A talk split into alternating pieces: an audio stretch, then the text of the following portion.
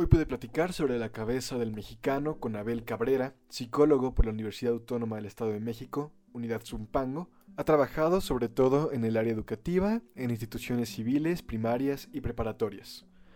Y pues, sin nada más, agradezco su tiempo y vamos con la entrevista. ¿Cómo se forma la mente del mexicano sabiendo que viene de una conquista? Híjole. Al revisar el tipo de preguntas que me ibas a hacer, eh, se manejan situaciones bastante interesantes, ¿no? Y quizá preguntas complejas para poder dar respuestas concretas o sencillas, ¿no? La evolución del mexicano a través de la conquista creo que ha sido una situación muy interesante porque él mismo eh, o, los antepasados fueron un pueblo conquistador. Estaba pensando esta situación, si lo comparamos, por ejemplo, con la región judio-cristiana, que Dios se le presenta a Abraham y sale en busca de la tierra destinada, bueno, pues también el, el, el azteca o el mexica se presenta algo muy similar. es enviado por Huitzilopochtli a buscar una tierra prometida con el águila sobre el nopal y comiendo una serpiente. Entonces, eh, el mexicano está rodeado de simbolismos. El águila que, que vuela, comiéndose, por ejemplo, en este caso, jalmar, que sea, que sea la serpiente. Y sobre todo la importancia que es el agua, ¿no? que, que es sustancial para la vida, fundamento de ella, y fundar la ciudad sobre un lago pues eso implica muchísimo. ¿Qué pasa, no? Vienes con todos tus simbolismos, con tu Dios que te ha pedido que salgas de tu tierra para buscarte otra, y de repente pues te traiciona, ¿no? Te, voltea la espalda, confundes a los españoles con ese Dios y te quedas así como que, o no sé, en ese momento mexicano así como que, ¿qué pasó? Claro. ¿Qué, qué, qué ocurrió, no?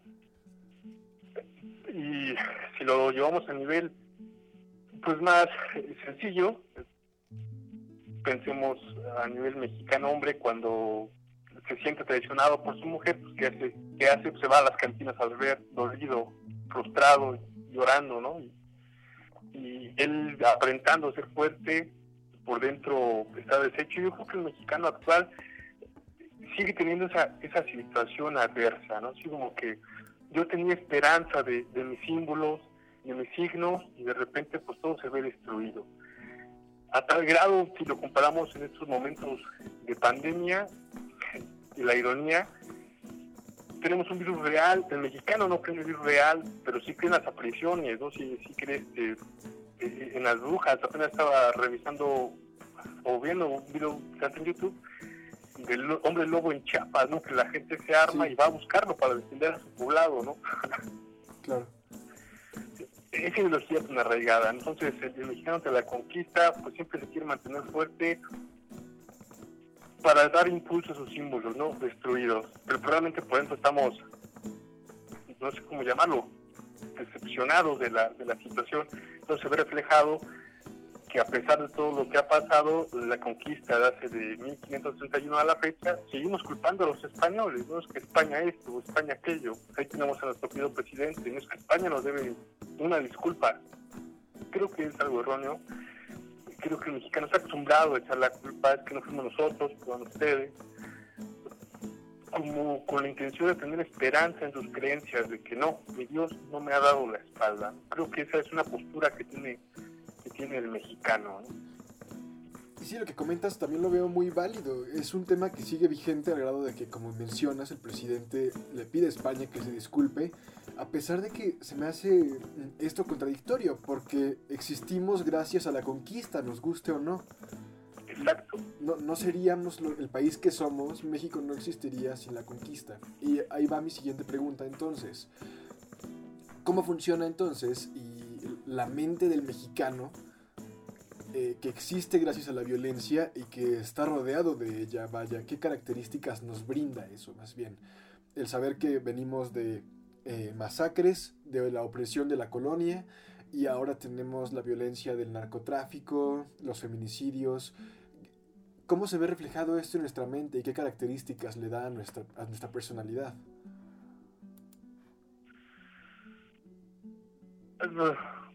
otra vez pasando preguntas que nos mandabas por WhatsApp, una ideal que, que me gustó muchísimo, perdón, fue este, Jorge Negrete tiene o canta una canción en Yo soy mexicano y empieza, o, parte de la canción es Yo soy mexicano y nací despreciando la vida y la muerte.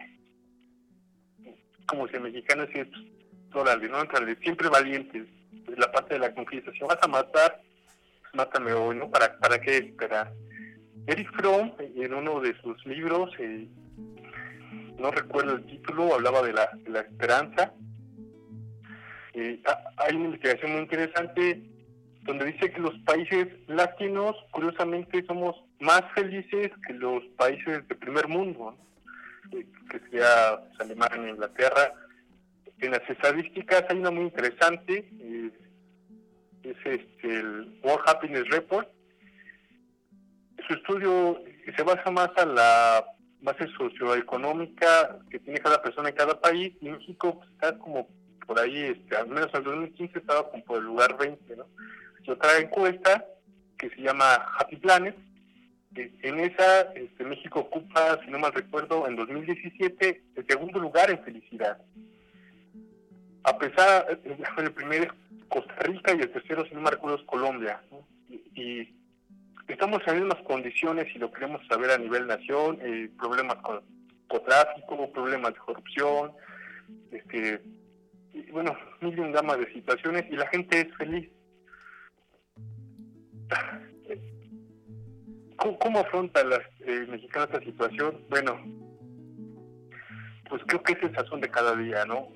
Saber que tienes que ir a trabajar, que tienes que echarle ganas, eh, los asaltos de repente en transporte público con algunos compañeros dicen, pues esta semana ya me asaltaron tres veces, cuando les va mal y tienen que ir porque pues, tienen que llevar el pan a la, a, la mesa, ¿no? no se preocupan por eso. No saben si van a volver o no sé si un momento de desesperanza es la situación, pues si me va a tocar una vez que acabe mi martirio, ya que hacerme responsable de nada, ¿no?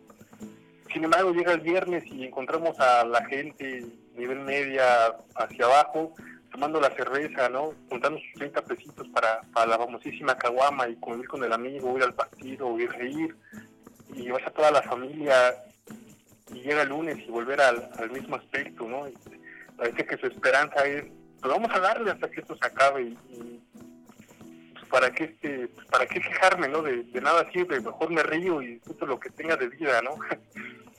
Haciéndole frente a, la calaca, ¿no? Que por cierto ya se viene la festividad, ¿verdad? creo que creo que eso es este importante, ¿no? La esperanza que tiene el mexicano ligando a la misma, a la primera pregunta, tengo mi símbolo, ¿no? Tengo mi familia. Es como que lo más grande que, que puede haber. Y, si yo no alabo a mi familia, si no la adoro, que es el, y mi oración es el, trabajo diario, pues nadie lo va a hacer, ¿no? Creo, que el mexicano lo ayuda a esa parte y no cae en ocio como los, los países del primer mundo. Por ejemplo, tenemos a Japón, a Corea con países muy estables, al menos a nivel este, per cápita, y con sus tasas de suicidio encabezando ¿no? los primeros lugares a nivel mundial. En México no.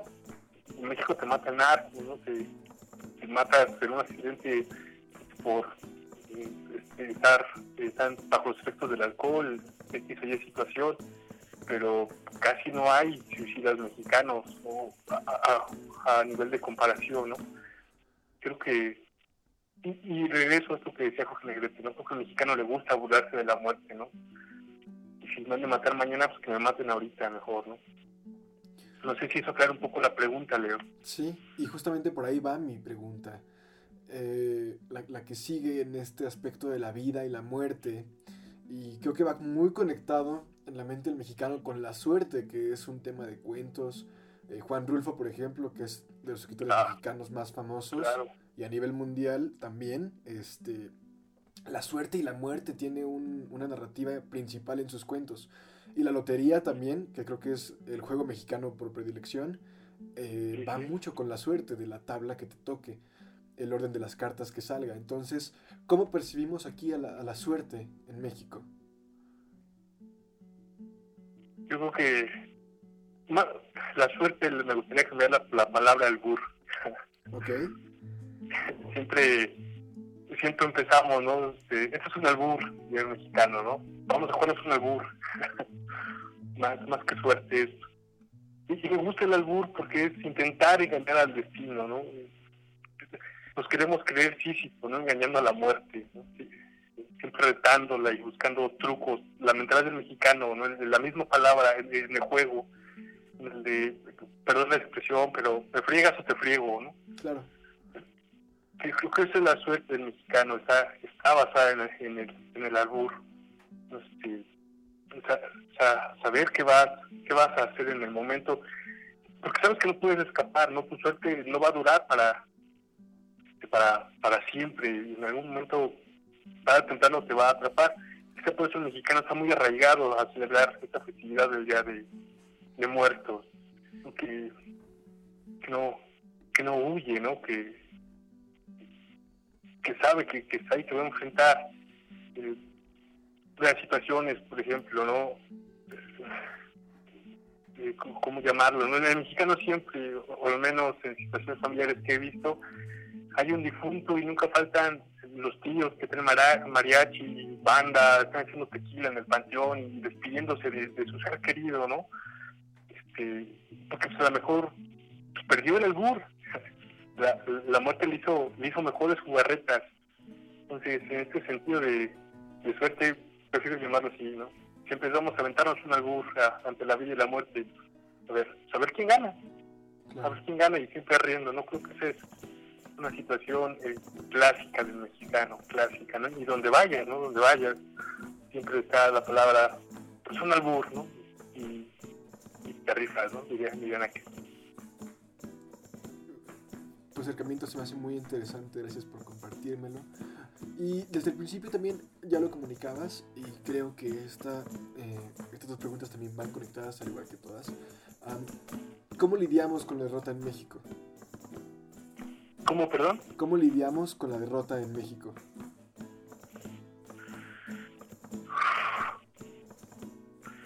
Creo que lo decía al inicio cuando hablábamos de la conquista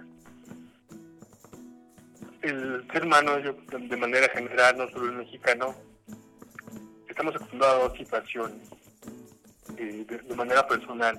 Una es siempre suponer. Yo pensé que tú pensaste que él pensó. Eh, y eso genera ideas, eso nos lleva a situaciones eh, falta de comunicación y, a cometer errores, ¿no? o hacer lo que la otra persona no tenía en mente por ejemplo, eh, el mexicano, mexicana es, eh, esa situación es muy así. por ejemplo, tú, pides una dirección, necesitas llegar a, eh, no sé, a la, a la villita, ¿no? Y estás a 500 metros. Y te empiezan a decir, así, ah, mire, camine donde se ve este, el semáforo, este, después de ahí da vuelta, y en vez de decir la derecha, solo mueven su mano, y va a haber este, pues una ermita y de ahí se sigue todo derecho. Como que ese salto de seña, este, no, no, sabemos qué explicarnos bien, estamos muy por entendidos, estamos suponiendo que el otro ya me entendió. ¿Y qué viene? ¿Qué pasa? A, través de la derrota, culpar. Culpamos, siempre culpamos.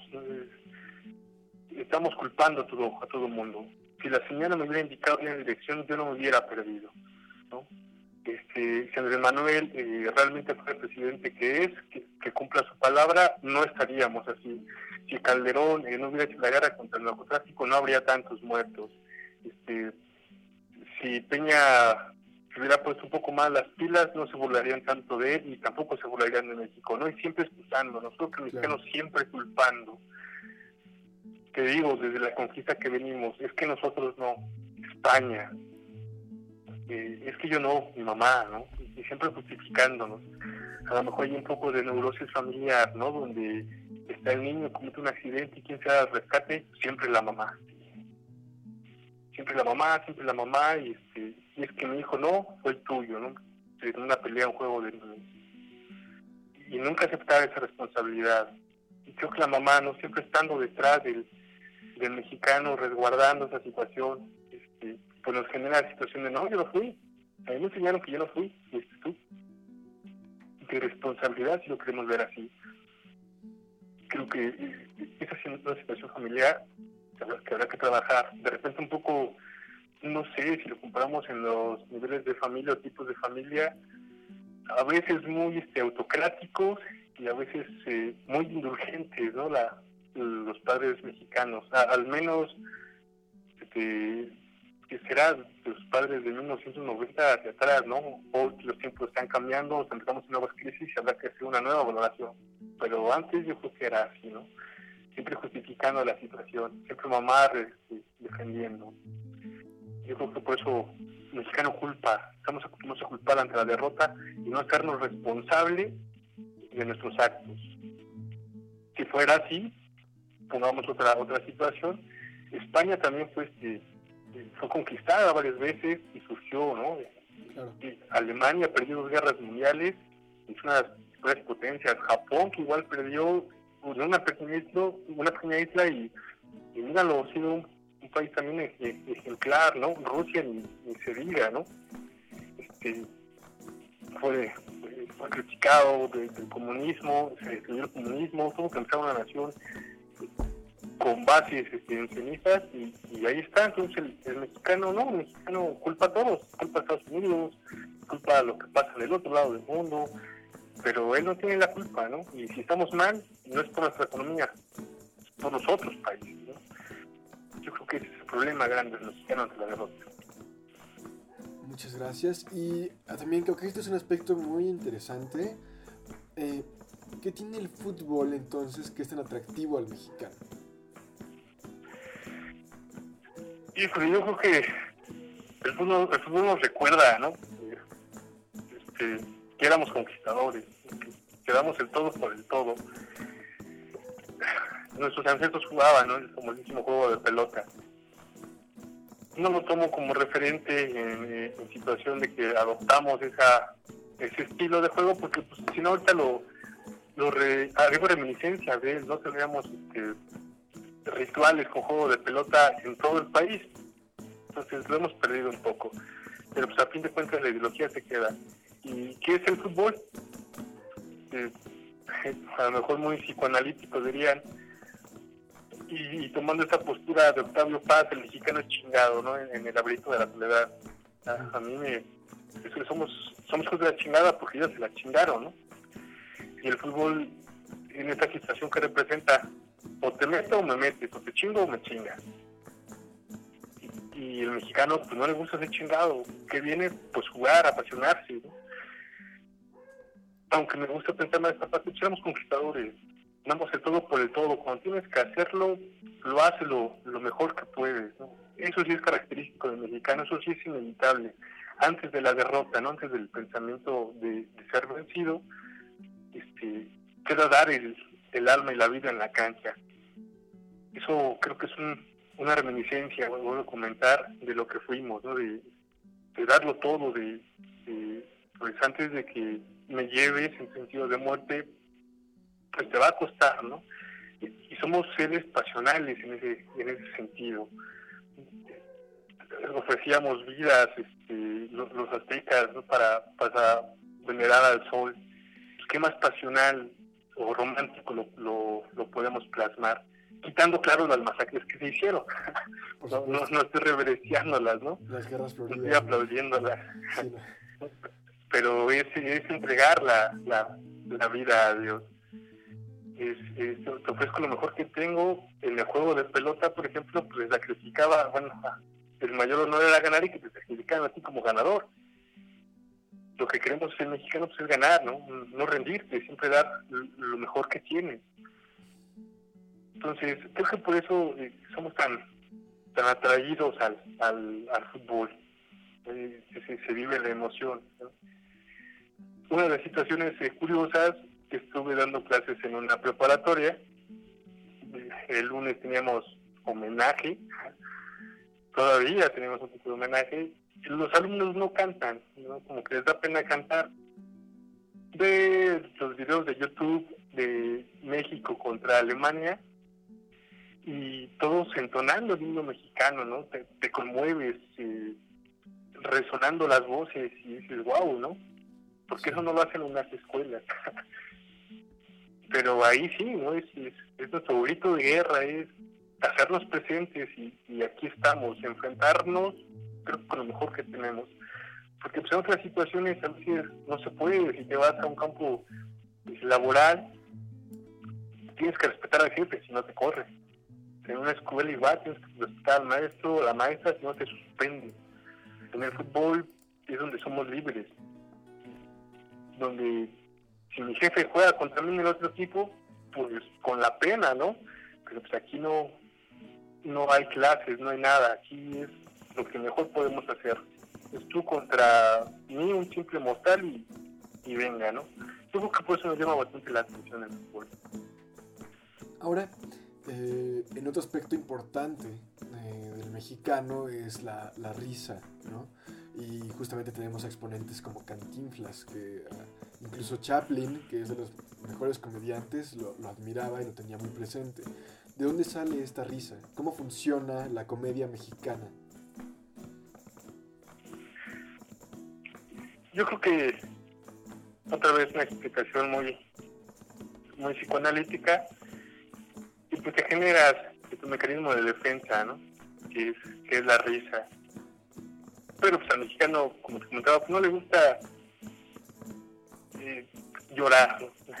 Somos como que muy machos todavía en esa, en esa situación. Entonces, ¿qué haces? Pues reírte, ¿no? Buscar el, lado chusco. Si, todo, si ya pasó, pues, pues al menos que sea que sea ameno. Creo que es una situación que nos ha funcionado hasta, hasta, la fecha. Eres conquistado, eh, ya no ves panoramas, dejarte llorar, pues sabes que no sirve de nada. que viene ocupar la sátira, ocupar el humor. En lo general yo creo que el mexicano también es muy inteligente, es bastante inteligente. Tenemos a muchos exponentes en este sentido, ¿no? podremos revisar varios nombres, pero pues ahorita, al mexicano, esos, este, este, chico y esta chica que ganaron las competencias en matemáticas apenas en este año, eso demuestra que, somos buenos, que somos, que somos capaces. Y, y él diría Nietzsche, las personas más inteligentes son los que tienen mayor capacidad de manejar el humor. Y el humor del mexicano pues es muy amplio. Nunca nos limitamos, siempre somos creativos imaginativos. A lo mejor también ese mismo aspecto de, buscar libertad. Durante la conquista fuimos reprimidos. Antes de que llegara la, independencia, pues nos aventábamos otros, este, otros tantos años más bajo, bajo el yugo de si me revelo me mata, ¿no? Y mi familia, ¿dónde está? Bajo un sistema de esperanza. Pues, ¿Qué ocupamos? Sistemas creativos. Vamos a divertirnos vamos a vamos a contagiar al otro que, se involucre, que mi queja no sea queja y también se ría de él. Y nos reímos todos. Yo creo que el mexicano viene del ingenio, de, saber interpretar estas situaciones, pues total, ¿no? Para, para no llorar, para no llorar y, seguir adelante. El mismo sentido de, perdón, de esperanza que manejaba al inicio y el estrés, ¿no? Creo que el mexicano también aprendió que se sentía mejor riendo que, estarse quejando. Con el tiempo se fue, se fue adaptando, y vas, y vas evolucionando. Esa parte que es muy conductista, me río, me, libero y, me siento mejor, me pues no me siento tan mal, ¿no? Yo otra vez desde niño me gustan estos ejemplos. El niño se cae, llega la mamá, el papá, el tío, y ¿qué te pasó, hijo? Ay, párate, y te sacuden y te pasó nada, y, se están riendo, ¿no? Y, contagian al niño de la risa y olvida que te cayó, y es el típico niño mexicano, y, adelante, ¿no? Ay, sí me caí, no pasó nada, ¿no? Y, te ríes en vez de en vez de quejarte, ¿no? Te ríes. creo que la risa sería esa interpretación de no pasó nada, ¿no? no pasó nada y vamos para adelante Creo que por eso el mexicano maneja tanto humor. Y eso se expresa en las palabras. Son, si ves todos los modismos mexicanos, es muy interesante lo, lo, que podemos encontrar y es lo que hace Cantinflas en sus películas. Ocupa bastante la palabra para sanarse a, sí mismo, muy logoterapéutico, si lo queremos ver así, ¿no? De la situación de Víctor Frank.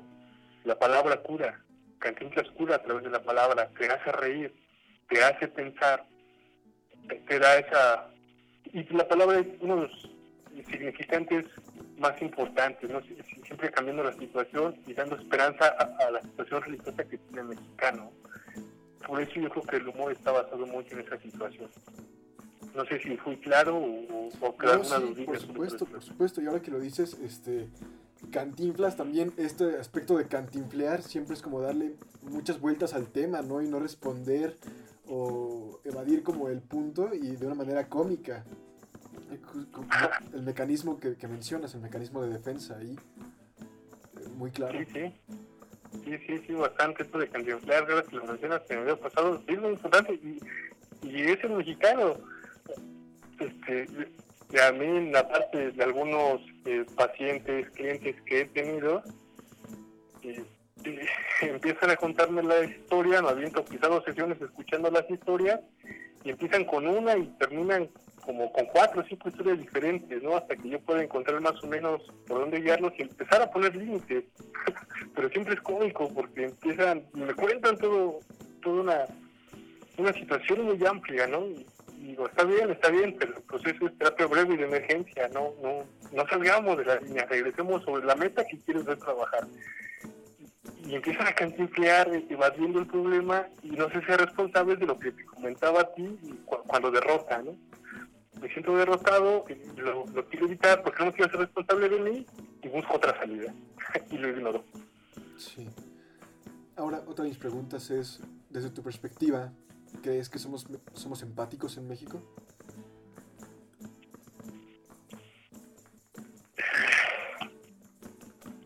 Empáticos. Y me atrevería a decir, híjole, es una pregunta difícil. Sí. Sí, no. Okay. Sí, sí, no, yo creo que la situación es sí, no. Eh, somos empáticos cuando, cuando a nivel nación nos afecta algo. Cuando por ejemplo, lo de los terremotos, que todo México se une, todo México apoya, estás moviendo piedras. Cuando ves este, a un grupo de, o, situación mexicano contingente que está pasando una situación mala, adversa, tú como mexicano te nace y vas y ayudas. Este nacionalismo nos vence. En ese sentido creo que somos sí muy, muy empáticos, bastante empáticos cuando llega un amigo, una visita tu casa, es mi casa. Aquí tampoco decía, también somos muy empáticos. Sin embargo, a nivel individual, cuando vemos que un mexicano está creciendo, ya se nos acabó la empatía. Se da mucho los comentarios eh, por la zona donde yo vivo, que si una persona emprende y empieza a ir bien en un trabajo, en un negocio, automáticamente empieza la situación de seguramente es narco, seguramente está haciendo algo ilegal, y está moviendo dinero debajo del agua y por eso ya se compró su camioneta, por eso ya hizo una casa. Ahí la empatía se nos acaba. No nos gusta ver a otro mexicano triunfar ¿no? de, de manera individual. Entonces ahí, ahí es el contraste así de, bueno, me ayudas o no me ayudas tenemos al pueblo tlaxcalteca que le voltó bandera al, pueblo mexica, ¿no? Cuando llegan los españoles.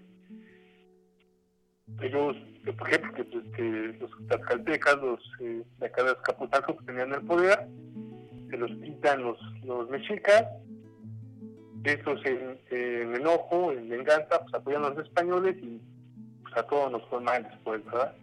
Creo que el mexicano viene todavía con ese sentido y, ahí se, ahí muere la empatía.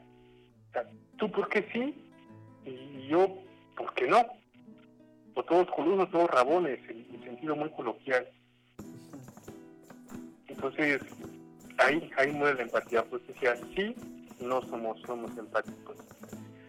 ayudamos en la crisis, pero en el triunfo también nos olvidamos. Entonces, creo que es una situación preocupante el mexicano en ese sentido. Claro. Y ya, este, pues con las dos últimas preguntas, ¿cómo describirías entonces, y quizás eh, eh, intentemos un ejercicio, ¿cómo describirías al mexicano en una palabra?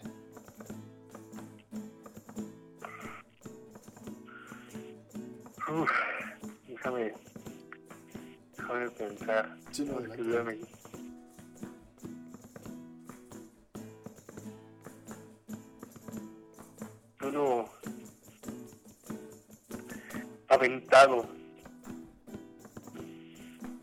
Mejor palabra que describe el mexicano, aventado, en el sentido y contexto mexicano. ¿no? sí, pero si le dices a, a un, este, argentino o colombiano, eh, a otros eh, hermanos de lengua de habla hispana, que aventado, pues a lo mejor piensa que agarras y arrojas algo, ¿no? Así muy, muy gracioso. Tengo una pelota y la aviento. Eso es aventado. Y en el contexto mexicano, pues es el contexto de, pues vamos a hacer, perdón la expresión, pero pues, sigo siendo mexicano, ¿no? Y es, pues vamos a hacerlo, chingue su madre, ¿no? Sí. Entonces creo que el aventado siempre, siempre va a ejemplificar al mexicano, pase lo que pase, gana o pierda, ya después te quejas, te ríes, pero pues, al principio dices, órale, aquí estoy.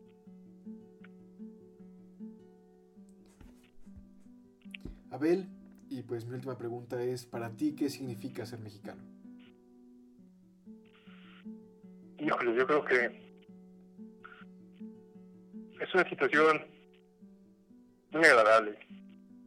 Muy agradable, no viene ligado con la pregunta anterior.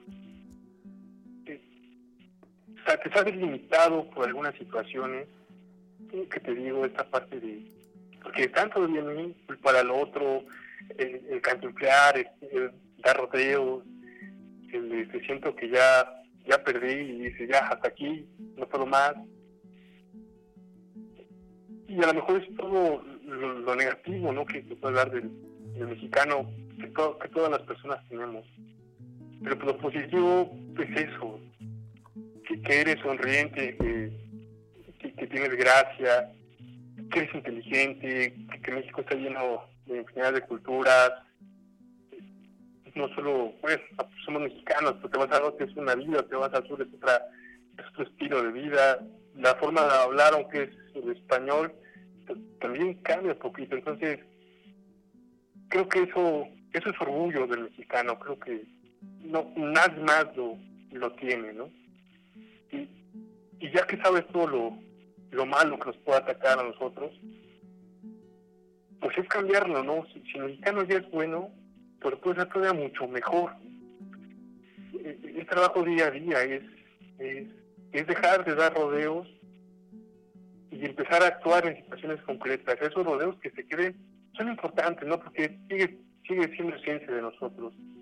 Pero en situaciones, en una fiesta, en una plática, pero cuando es trabajar, trabajar. El mexicano lo hace por la familia, pero que lo haga por él mismo. Y creo que creo que es lo más, la tarea más grande que se nos deja, ¿no? Como, mexicanos de- en este momento, ¿no?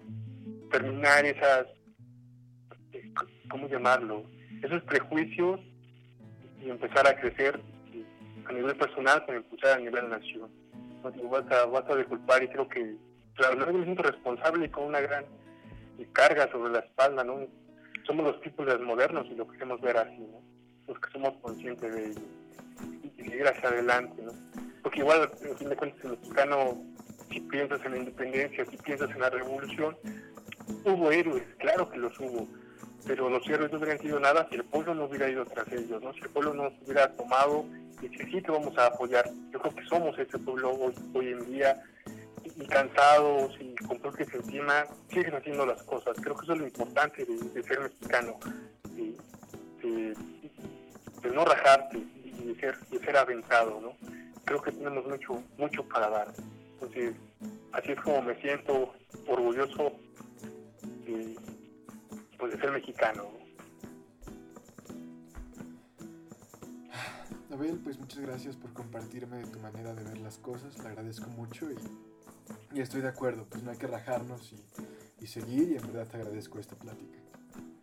No, a, ti Leo, gracias por invitarme y, y ha sido un gusto este, participar en la entrevista.